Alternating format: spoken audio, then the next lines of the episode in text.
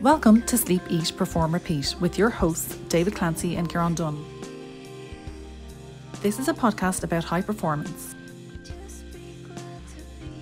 What we are striving to achieve is to figure out what makes high performing individuals tick, why they do what they do, and why they are successful. Enjoy a journey of stories, lessons, and learnings. Welcome to Sleep, Eat, Perform, Repeat, episode number 79. Today we spoke to Uli Hesse, acclaimed football writer and author, editor, and journalist. Ule talks about employment as a writer now with the editorial staff of 11 Freunde magazine, Germany's biggest football monthly, versus being self employed as a freelancer in the past. This man won the Football Book of the Year by The Telegraph last year. Aspiring and established writers can learn so much from Uli.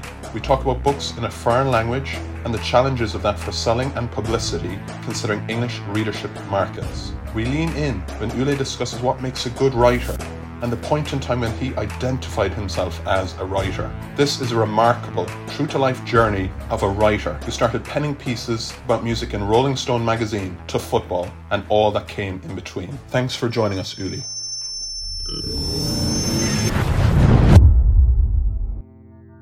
This episode was brought to you by Cool Slitters. You can find out more about their products online at www.coolslitters.ie. They provide quality GAA, hurling, and football products and training equipment. We're very fortunate to know the people behind Cool Slitters, so we're always very grateful to partner with them. So thanks again, and please be sure to check them out.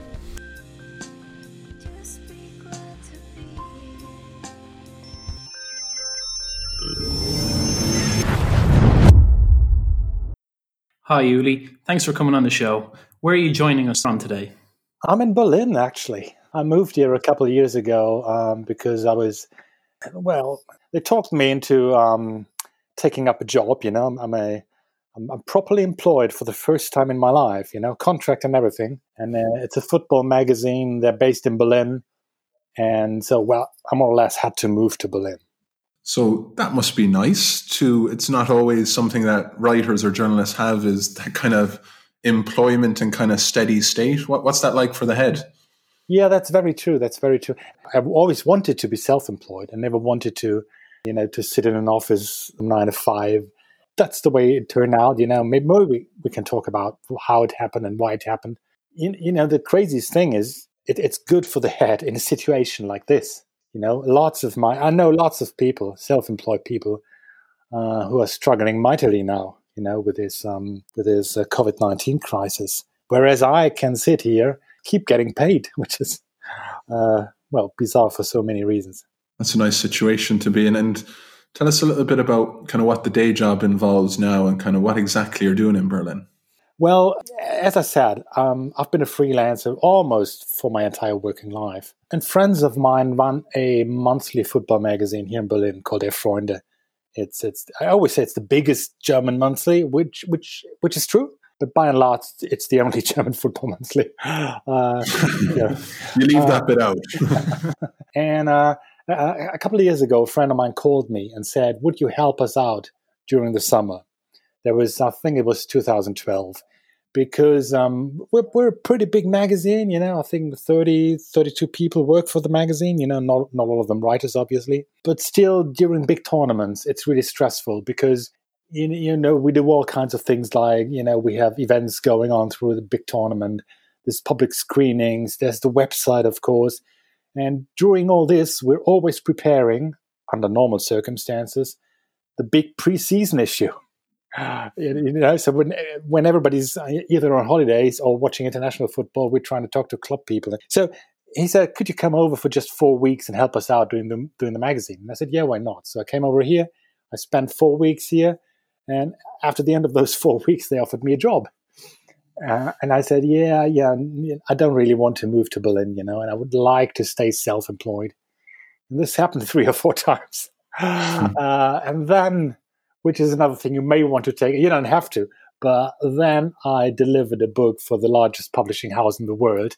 Uh, and you know, when you when you do books, you get money uh, once the contract is signed. Uh, you get money once you deliver the manuscript, and then you get money as soon as the book is actually published. So this was stage two, and I turned in the manuscript. And um, well, nothing happened. so I said, uh, "Listen, guys, I think you owe me money." And they said, "Yeah, well, well, you know, according to the contract, we have to, you know, first to to to, to check the manuscript." And, mm. and, I said, "Well, how long can this take?" You know, uh, uh, and it took quite a long time. Um, anyway, that was this was the first time because they owed me money, obviously, and I had spent like months without any proper income just working on the book. And that was the first time when I thought, gee, you know, th- there's something to be said for being employed and you know getting a paycheck every every uh, every month and so on. And and so the next time they asked, I said, the next time the magazine asked, I said, well, well, let's try it. Let's try it for a couple of months and see see how this works out. And yeah, that's how I ended up here in in a way it is, of course. In a way, it is a proper nine to five job. You know, turn up in the morning in the office and you uh, spend a couple of hours, then you go home, unless it's Corona. Uh, but the great thing about um, and I should have done this a lot earlier. uh, you know, join a magazine. So we, I was here for like, like, two or three days. Then we had a meeting. Uh, you know, and in the morning, everybody throws around ideas and what do we have to do? What do we want to cover? And somebody said, uh, have you heard that they're bringing back safe standing at Celtic Park? And everybody said, everybody said yeah, that, that's a good, that, that's a typical 11 Freunde story, you know, because we're more interested in the football culture than the games and the results. And then, he, and then somebody said, yeah, anyone wants to go to Glasgow? And, and nobody said yes. You know, none of the hands went up. So I said, mm-hmm. go to Glasgow? You mean like watch a game at Celtic Park and talk to people? And they said, yeah, exactly. And I said, hey, yeah, I want to do that. uh, so, um, so yeah, then I went to Glasgow, and what I want to say is that every, you know, whenever sitting in an office gets too boring, and you can always go and you know go to a game and talk to people, fly to other countries. So that's really a, a very nice part of the job. Absolutely, it's a lovely perk like to be able to just fly to Scotland for for a big match like that. Let, us rewind back for a minute. Who like like that, that's kind of your story as to where you are these days, but when did you identify yourself as a writer and kind of get into it as as I suppose your career, like those early kind of starting days? That's difficult to answer. It was probably in the mid '90s, I think. One thing is people always ask me, you know, uh, let me put this differently. Now, this is, sounds this sounds really really cheeky, but I don't don't know any other way to introduce this. You know, last year I won a prize. Uh, one of my books was voted um, um, football book of the year by the um, you know it was the Telegraph Sports Book of the Year awards. And I went to the ceremony and I sat around, and there, there was another guy, another German guy who won a prize for a book uh, about the 1936 Olympics. And during the conversation, and during the you know when this guy went up and introduced his book, I realized that everybody thought that my book was a translation. You know, everybody thought, oh, he's done a, he's a German writer, so he's done a German book, and it was translated into English. so then I, I, explained to people, no, it was written in English uh, for an English audience, or at least for a non-German audience. And then people always come up to me and say, "This must be very difficult. How can you do this?" And I just say, "Well, I've had a lot of practice because um, I, have always liked writing. I've always written stuff um, ever since I, my, I was in my teens. I wrote about music for a fanzine, and that was done by a friend of mine, and it was done in English you know, because um, the market was very small. And um, but once you do something in English, you know, the market becomes really big. You know, we sold the magazine to Japan and whatever. And um, so I've always done a lot of writing, mainly well, mainly about music. Um, but I, I never thought of it as a career. I actually didn't know what a career could be. So the master plan was to go to university, to work for the university. And uh, my dear wife, she's you know she's got a proper job, or she had at the time. She's an architect. She was an architect. So I thought, well, that that sounds like a great life, you know. You go to university and you read books and stuff like that, and, and your wife earns the bread. Uh, and we actually did do that for, I think it was two years. And then she said, um, "Listen, I don't want to do this anymore. You know, uh, I, I, want I want to do something else. I, it, it's too stressful. Couldn't you earn some money you know, at least for some time. And I thought, geez, well, there's nothing that I actually can do. So how am I supposed to earn money? So I took a piece, which I've done, which I did for the fanzine. You know, it was about. Um, I talked to an American musician, and I thought this is kind of like the story they might want to use at Rolling Stone magazine. which had just started in Germany. So I so I sent them. You know, I rewrote the piece to be more Rolling Stony. So I sent them the piece, and you know, I didn't hear from them for weeks. so so I phoned them up and said, you know, at, at the time I I didn't know that you were not supposed to do that. You know, um, sort of like phoning them up and asking, did you get my mail? At that, at that, well, at that point it was a letter, obviously in the mid nineties. Uh, and they said, "Oh yeah, we, we got your piece. It's got to be in the next issue. And would you invoice us for eight hundred marks?" And wow. I've never heard eight hundred marks, you know, in my life before. At least not in you know in with one thing. So, well, I think ever since ever since that day, it must have been around. I think it was in 1995. I've been a writer. Amazing to hear kind of how it came about, and nearly it was the push from your from your wife Thanks very much for sharing that. I suppose I just want to ask you something that I picked up. You you did have have a day when your book was quite successful, you became a bestseller, um, and won an award. Kind of, how did that make you feel when you knew that one of the pieces that you put together in a foreign language in English reached obviously such an audience that every everyone really liked it? What did that make you feel? How did you feel about that? This is very difficult. I'm, I'm not sure if it's a bestseller. You know, you know, getting an award or a prize not, not necessarily translated to big sales, although I haven't seen any figures for the last year yet. You know, and it never strikes me as particular, even, even what I've just told you, that whenever I tell the story that I've just told you to people, often, you know, I sometimes talk to, you know, to aspiring journalists and writers and, or, you know, sometimes they, drag pupils into our offices and, and I have to talk to them and explain to them, you know, how, how do you get to end up doing a job like that. And almost everybody says, You mean your first piece ever was in Rolling Stone magazine? And it's only then mm-hmm. that I realized, yeah, yeah, it is kind of unusual. It is, you know, normally you start writing for local newspapers or whatever. And it's the same with this book. I guess it's because actually my first book was um, in English. There was Tor almost 20 years ago.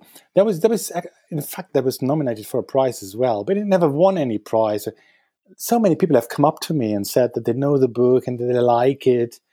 So, which is, nah, this sounds a bit corny, but if people come up to you and say, we really, really like your book, it's almost the same as actually getting a prize for it, if, if, if that they make sense to you, if, if you know what I mean. I was honored, of course. I was very honored. Yeah, it was, it was, it was a crazy day anyway. Tell us a bit about the book. It's Building the Yellow Wall. It's about Borussia Dortmund, the globalization of the club and sort of a cult following for them. Well, as I said, I um, my, my first book came about that happened because of a radio interview which I did uh, in the late 90s. There was a game between Bayern Munich and Man United. And I was on BBC Radio 5 Live talking about, you know, Bayern Munich. And at one point, the guy who did the interview said, um, sorry, sorry, may I interrupt you? Um, are you telling me that Germany didn't have it, that the Bundesliga only came to being in the 1960s? And I said, yeah, yeah, actually, we, we didn't have a proper professional football until the 1960s. And then he said, but that, you know, that would mean that you won the 1954 World Cup without professional players. And I said, yes, that well, that, that's more or less, they were semi-pros, yeah. And he said, I didn't know that. That's amazing. So I thought, you know, if if a prop, you know professional journalist talking to me didn't know these things about the German game, well, maybe I should you know write a book about it. And so that's what I did. And then many years passed, and I've done one or two new editions, but uh, it's always a big hassle. You know, you don't want to, you don't just want to edit chapters. You know, it's uh, because that would sort of ruin the structure of the book. So at one point, I thought I would like to do an English book again, but not Tory because that would just too much work. You know, restructuring everything. And I talked to an agent and uh, I, I, said I have two ideas. One is to do a book about Bayern Munich because they're obviously the biggest German club, and the other is a is a, is a book about Borussia Dortmund because they're right now. That was seven eight years ago. They seem to be one, one of the most popular clubs around, um, and they happen to be my club. You know, I am from Dortmund, and for various reasons, we ended up doing a book about Bayern Munich, uh, which is a fairly I don't want to say conventional because that's something as if I'm critical of my own book. It's, it's, it's like it's a normal club history, you know. With Bayern, you've got so many star players and the trophies and everything, and you have to, you know, you have to go through all the finals and all the big players and everything. And then somebody asked me if I wanted to do this Dortmund book, and I said, yeah, I really want to do this because it will be very. It is still a club history, of course, But it's going to be a very different club history. It's also a history of the club's fans, of, of the club's origins, of the community the club serves. Mainly because a book about Dortmund, you know, number one has to address all these things because that's the first thing you think of, you know, when you when you think of Dortmund, you know, the yellow wall, the, the terraces, the fans, and it's also that you've got a lot more breathing space when you talk about a club like Dortmund because you they are just the, there aren't that many championships and then you know trophies won, so you've got a lot more lot more time to talk about things. I suppose you can you can spend a little bit of time talking about Schalke, who wouldn't be wouldn't be your favorite team if you're from Dortmund. I suppose you you have the opportunity to do things like that. Yeah, it, it, oh, it's funny. Schalke play an important role. Um, first of all, first of all, absolutely right. Normally, when people ask me about not, not about the Dortmund book, but about the Bayern book, the first thing they say is, "But you're a Dortmund fan. How could you write a book about Bayern?" And hmm. and I always say, "Yeah, but you know, I'm I'm from the generation. I was born in 1966. I didn't grow up with the feeling that Bayern Munich are Dortmund's rivals. You know, they were in an entire different stratosphere. As far as I'm concerned, our rivals are Schalke and always will be. But having said that, the Dortmund Schalke rivalry is not that old. You know, it only started after the war. Because before the war, Dortmund were a really small club and Schalke were just massive.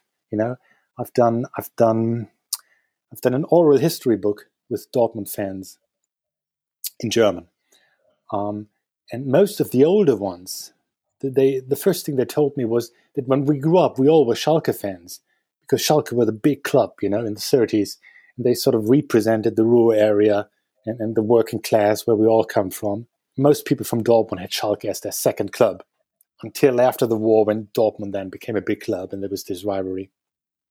With the book Building the Yellow Wall, I read a recent review and it was very complimentary. And it said that the anecdotes that you speak about are backed up by interviews, not only with players that we'd recognize or managers, but also with the fans. Was there any of the fans or their stories that particularly struck you as, you know, awe-inspiring or amazing? Yeah, the well, I'm, I'm not in, I'm not sure if if awe inspiring or amazing is the right but there was one fan who told me a story, and I had to check it because I didn't quite believe him. Um, he was what's the English word for for abitur for you know when you finish school? Is is this um graduation? Graduation, yeah. Before I mean, when you get qualification to go to university, uh, you, you know, um, um, this guy was supposed to have his, you know, that sort of exam.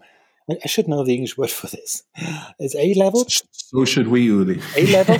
anyway, it was the equivalent of A levels, and he had his exam coming up, and then he realized if you know if I if I make the, take this exam and if I pass, it will always it will forever say Jan Henrik Gruszecki because that's his name.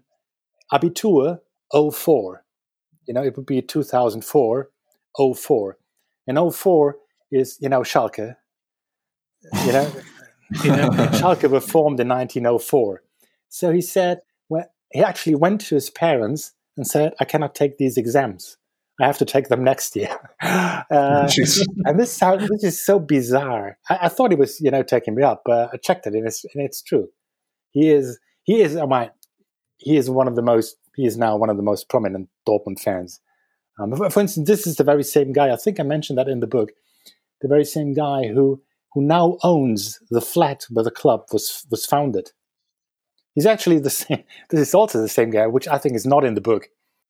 You know, he founded one of the earliest Dortmund Ultras groups, and um, then he met people who said, "I know you're really, really deeply into football, and you like all that. You know, the noise and everything." And then, so what you need to do is you go to have to go to Argentina and watch football there. Just one game, just do it.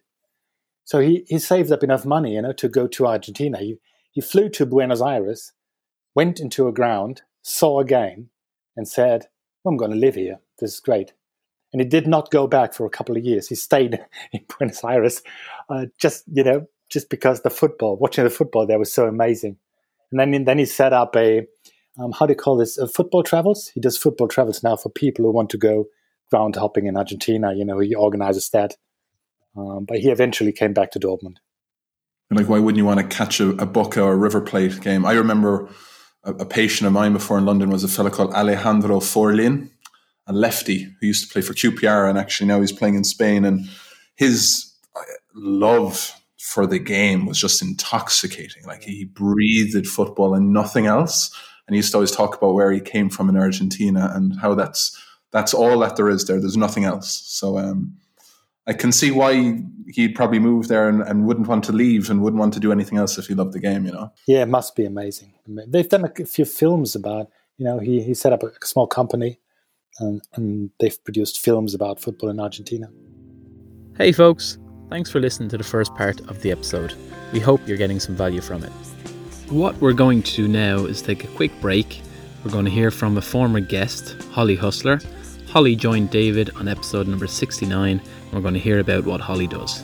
Hi, my name's Holly Hustler. I'm a London based yoga teacher and sound healer. I used to be in a girl band singing cheesy pop tunes to thousands of people on the London O2 Arena stage. And I've now gone down a more healing path where I sing mantras and play crystal singing bowls and other beautiful instruments to people all across the globe. I have a podcast called Honestly Unbalanced with my husband, Adam Hustler, where we dig beneath the glossy exterior of the well-being industry. And you can find all of my information on my Instagram, which is I am Holly Hustler, and on my website, hollyhustler.com. Uli, I'd like to take a little pivot for a minute from from your successful books and your, and your kind of journey there. And we have a couple of young writers that that listen and subscribe to this podcast. I, for one, is trying to improve my skills as a writer. What what advice would you give to the two of us and our our listeners about how you can become a better writer, or what you need to do to be a better writer? Um, one thing, well, one thing I always found is, is really good is reading uh, which sounds crazy, but I know quite a lot of writers who don't, don't really read that much. You know, most most people say they don't they don't find the time, or you know, they say if I've been writing all day, I don't want to sit down with a book and read. You know, but I found this very. There, there is, for instance, um, there is a series of books called "The Best American Sports Writing." Um, yeah, um, I have it. I found these to be very, very inspiring. Um, that, that's one thing. Uh, another thing I've already mentioned is, is practice. You know, just just practice. I don't know. I've, as I said, I I don't know how many articles I wrote for fanzines, which, which hardly anybody ever saw. You know, until I became a you know, well, until I became a professional writer. But that was just a fantastic practice. I think. You know, I I still remember that whenever I. I mean, this sort of maybe a combination between reading and practice. I still remember that I was well, maybe sixteen or seventeen or eighteen or whatever and whenever, uh, whenever there was, whenever I would read something that I found very interesting, I would then try to copy it in the magazine, in this fanzine, know, which sometimes uh, annoyed my, my friend to put out the magazine. You know, if, for instance, I had um, discovered Lester Bangs, who was a rock critic, you know, he had a very idiosyncratic style. I would then deliver a piece that was written in the style of, of Lester Bangs, uh, you know, or, or I don't know, or when I, you know, I had a, well, like most everybody else, I think, well, at least most everybody else was about my age. Uh, there, there, was a period when I was very much into the new journalism, all those American writers, and I would suddenly write, you know, sort of try to write record reviews like Tom Wolfe would do, uh, mm. would have done, which is um, which, which, is silly because you should, but it, it, it is a way of finding your own voice, you know, trying out different voices, and one day you'll arrive at your own. It's funny, I recently did a course with Steven Kotler, who wrote a book called The Rise of Superman a couple of years ago. And yeah. he actually, the advice he gave to the writing course that I was part of was steal a style, kind of look at your seven authors or books that you like, and that will help form your style. So if it's Hunter S. Thompson, or if it's Uli Hesse, or if it's Cormac McCarthy, or, or kind of whoever from different genres, and you'll kind of find your flourish and construction through that process. Absolutely. I found that really interesting. And now hearing it from you, who's obviously been there, done that. I mean, it's probably the same if you if you play football. You know, as a kid, you I don't know, there will be a player that inspires you, and you, you want to be like him, and then you gradually, you know, grow out of that and become yourself. I guess, yeah, I guess, I guess that's that, that's how it works. Like, like, what do you know now that you wish you knew earlier in your writing career? Wow, this is a great question. Um, maybe it's. I mean, one of the things is that um, what I didn't really do that much when I started out was, uh, as silly as this may sound, was talk to a lot of people. You know, you would talk to people when you do an interview, of course, and when you research a story, I would, you know, make a couple of phone calls. But um, I've mentioned this before. I've done this oral history book about Dortmund's fans, and I don't know to how many people I talked to uh, during, you know, while we were working on this book, and it was always very fascinating that. Um, I mean, you can take something out of every conversation, if you know what I mean. You, can, you talk to anybody, and, and, and something good will come out of it. It will give you an idea, or you know, or maybe a new angle, or whatever. You know, to ordinary people. I was not, you know, just to normal fans, you know, and and and, and I took something out of every conversation, and uh, there was there was sort of thing that I've never really done before. You know, talk to so many people. I mean, ordinary people, and then maybe that's one thing I've learned over the years. You know that every conversation will give you something. Yeah, that's very good. Um, was there any particular article or one of your books or anything that you were particularly pleased about? Even a chapter in a book that you felt like that's my voice, that's my style coming through. I think you know I, what I've come to see is, uh, you know, when I back when I was a writer, uh, uh, let's say back when I was writing for this fanzine, and then during the first couple of years when I was starting, when I was writing for Rolling Stone magazine, before then I gradually got into football, football writing. Uh, what always annoyed me about the musicians was that there was you would ask them about their favorite record, you know, of their own albums, and they would always say my my most recent one, which was always very annoying because you know you felt he's just selling his latest product to me, you know. But now I'm beginning to say the same thing. You know? um, it's kind of always I'm, I've at least I feel that I'm getting better with every book. And that it's really normally the most recent one that I like the most and where I feel which is the most me, if you know, if that makes any sense. Probably really when I I think it was, you know, we did a hardcover version of the Dortmund book, and then when the paperback came out, I got a PDF again just to read through it again. And so I reread the whole book, and I thought, well, it, it's not too bad, you know. And just with the you mentioned interviewing people and you talk to players and you talk to musicians.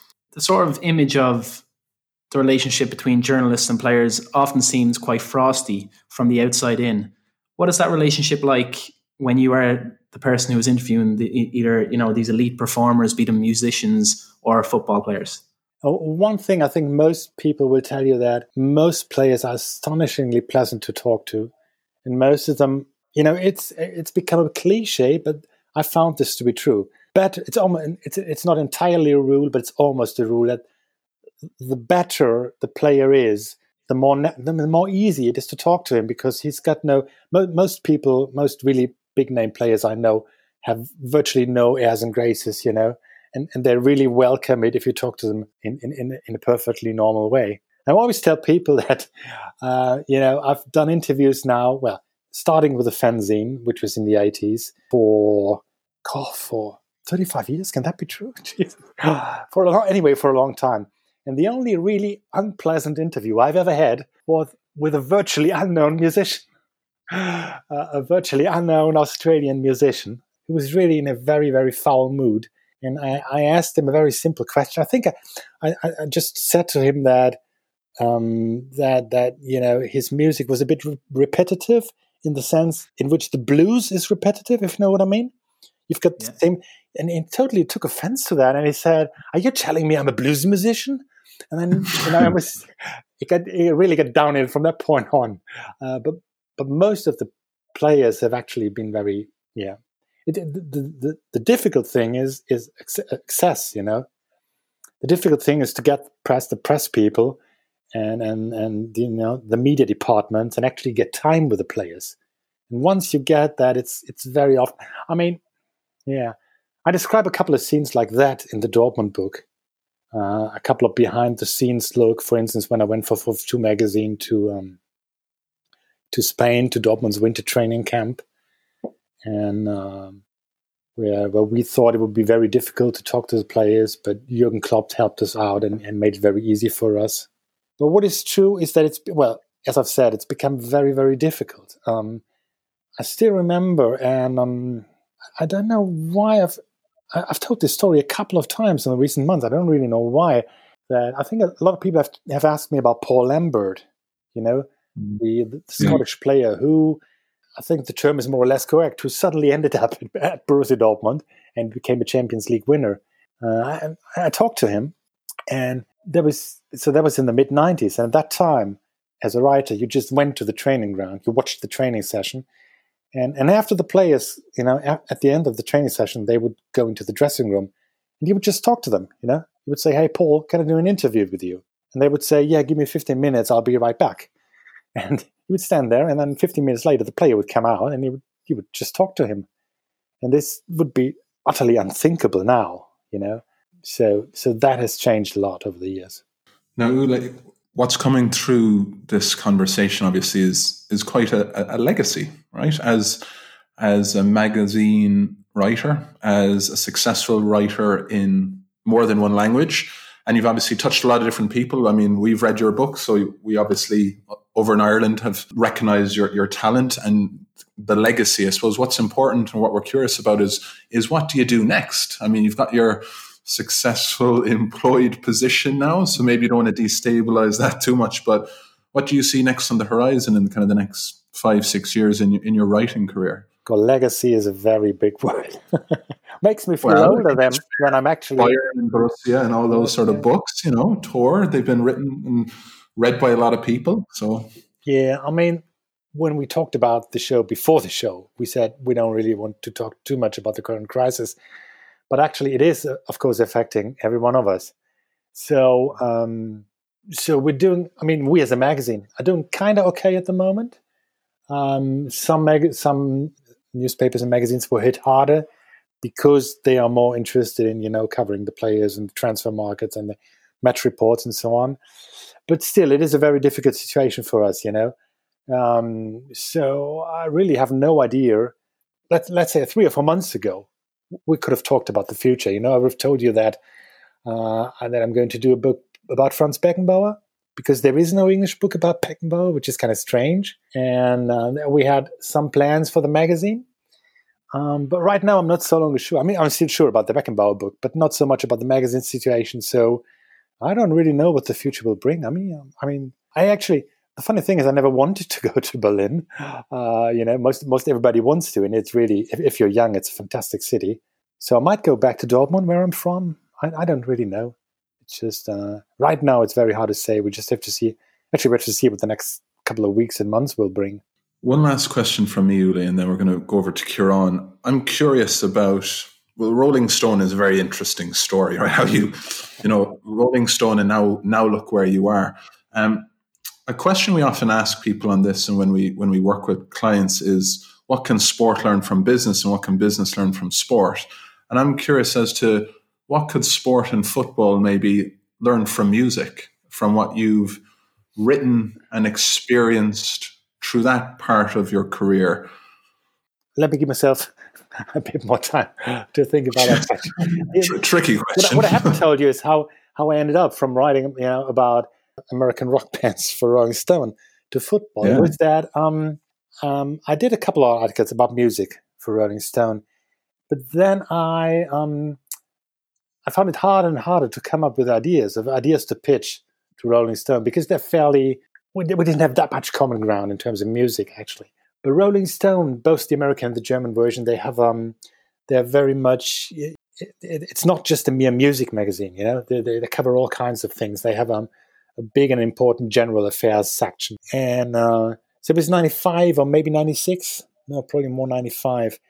That when I told them is that we should cover um, this sudden and very strange rise of football you know, because in, in the 80s, you know, most, most people looked at you in a strange and funny way if you said, you know, you were a fervent football fan and went to every game. And suddenly there was, you know, in the early to mid 90s, this huge football boom, and football had become so popular and so hip. Um, and they said, yeah, go out and go out and, and, and research that. So, so I did that, and I worked on that story for a couple of months, and, I met so many people, and that's how I ended up, you know, uh, writing about football. Um, it was just it, it ca- basically came out of a magazine article. You know, I met people who who were starting up a new football magazine. They ended up writing for them, and so on and so on. So it was um, so for me actually, it, it you know it started out with music and then ended up on a football pitch. Maybe maybe creativeness and open-mindedness and being, you know, the fact is, I the, the strange thing is that when I wrote about music, I mainly wrote about you know independent bands, you know, small bands on small labels nobody had ever heard of, uh, and then I went there to to you know uh, writing about big famous clubs. Um, so I'm not, I'm not really sure if one can actually learn from the other. There, there will be some common ground, you know. Being, yeah, trying to be creative and individualistic in a in a certain framework, if that makes sense. Well, that's excellent. Like it's a, I suppose I was just, I was nearly trying to get to the heart of exactly. You were into music, doing music, and how how did that become football? So so we we got there through a very nice story. So thanks thanks for sharing that, Uli. To be really good at this, it, it's the writing you have to love, you know. Uh, and then sport is just the thing that you write about, if you know what I mean, if that makes sense. So yes, there was there was a time in my life when I wanted to be a footballer, but it was very small. I once did a column about this for ESPN because I was, I think I was um, eight, eight or nine, and I wrote a letter to Otto Rehhagel, who was then coaching Borussia Dortmund. And I was alerting him to a very, very good, talented young player just a couple of miles down the road, meaning myself, of course. And, and he never replied. So and I've always bore a grudge against Otto Rehhagel. yeah. But apart from that small, short period, I always, I always wanted to write and be a writer. It's easy to say that you've done very well, and you've certainly epitomized high performance in terms of writing. So we'd like to get your opinion on this. What does high performance mean to you? I think it means trying to be better than you are at the moment. For reasons we don't have to go into here because we're taking things way too too far. Uh, I I read a lot of books about um, American baseball in the 1930s, and they always described that, that sort of prototype, the the American beat writer. You know, uh, you know, the, the, cigar, the guy is, you know, chewing on his cigar and watching baseball and then rushing to the newspaper offices. And then just, and they had, um, they would often describe a certain type of writer who worked well under pressure. You know, people who really wouldn't start writing until 10 minutes from the deadline, you know, and then just bang it all out. And I'm not at all like that. I, I maybe there are people who can work like that. I'm not like that. I, I like to give things some thought, you know, before I even start writing. And then I often rewrite and I often look at what if, I often, and I don't think I've ever done anything where I don't th- thought afterwards that I could have done better. So um, if that makes any sense of you, in my job, I think high performance means just, just you know, prepare, being prepared, prepare yourself for the task, and do it, and then just don't just stop there. Don't think, well, that's good enough because good enough is most most often it's not good enough. but of course, the trick is also you have you have to find you, you know when you have to stop. You know, at one point you have to say this is enough. You know, stop rewriting. That's high performance, and the art the art is to know when when to stop and when to stop. Um, Uli Hesse, thank you very much for taking the time today to speak to Kieran and myself, David. Here, we really enjoyed it. Got a lot from it. Hope you got a lot from it as well. Um, wishing you all the best through this period and also coming out of this period moving forward. Thank you. It's been my pleasure. Thank you. Thanks very much, Uli. Thank you for listening to today's episode of Sleep, Eat, Perform, Repeat, a story of high performance. This was brought to you by Hauora, a whole person wellbeing company founded and run from Dublin, Ireland. Find out more at hauoralife.com, spelt H A U O R A life.com. Please rate, review, and share the podcast. Some people want it to happen, some wish it would happen, others make it happen. The GOAT, Michael Jordan.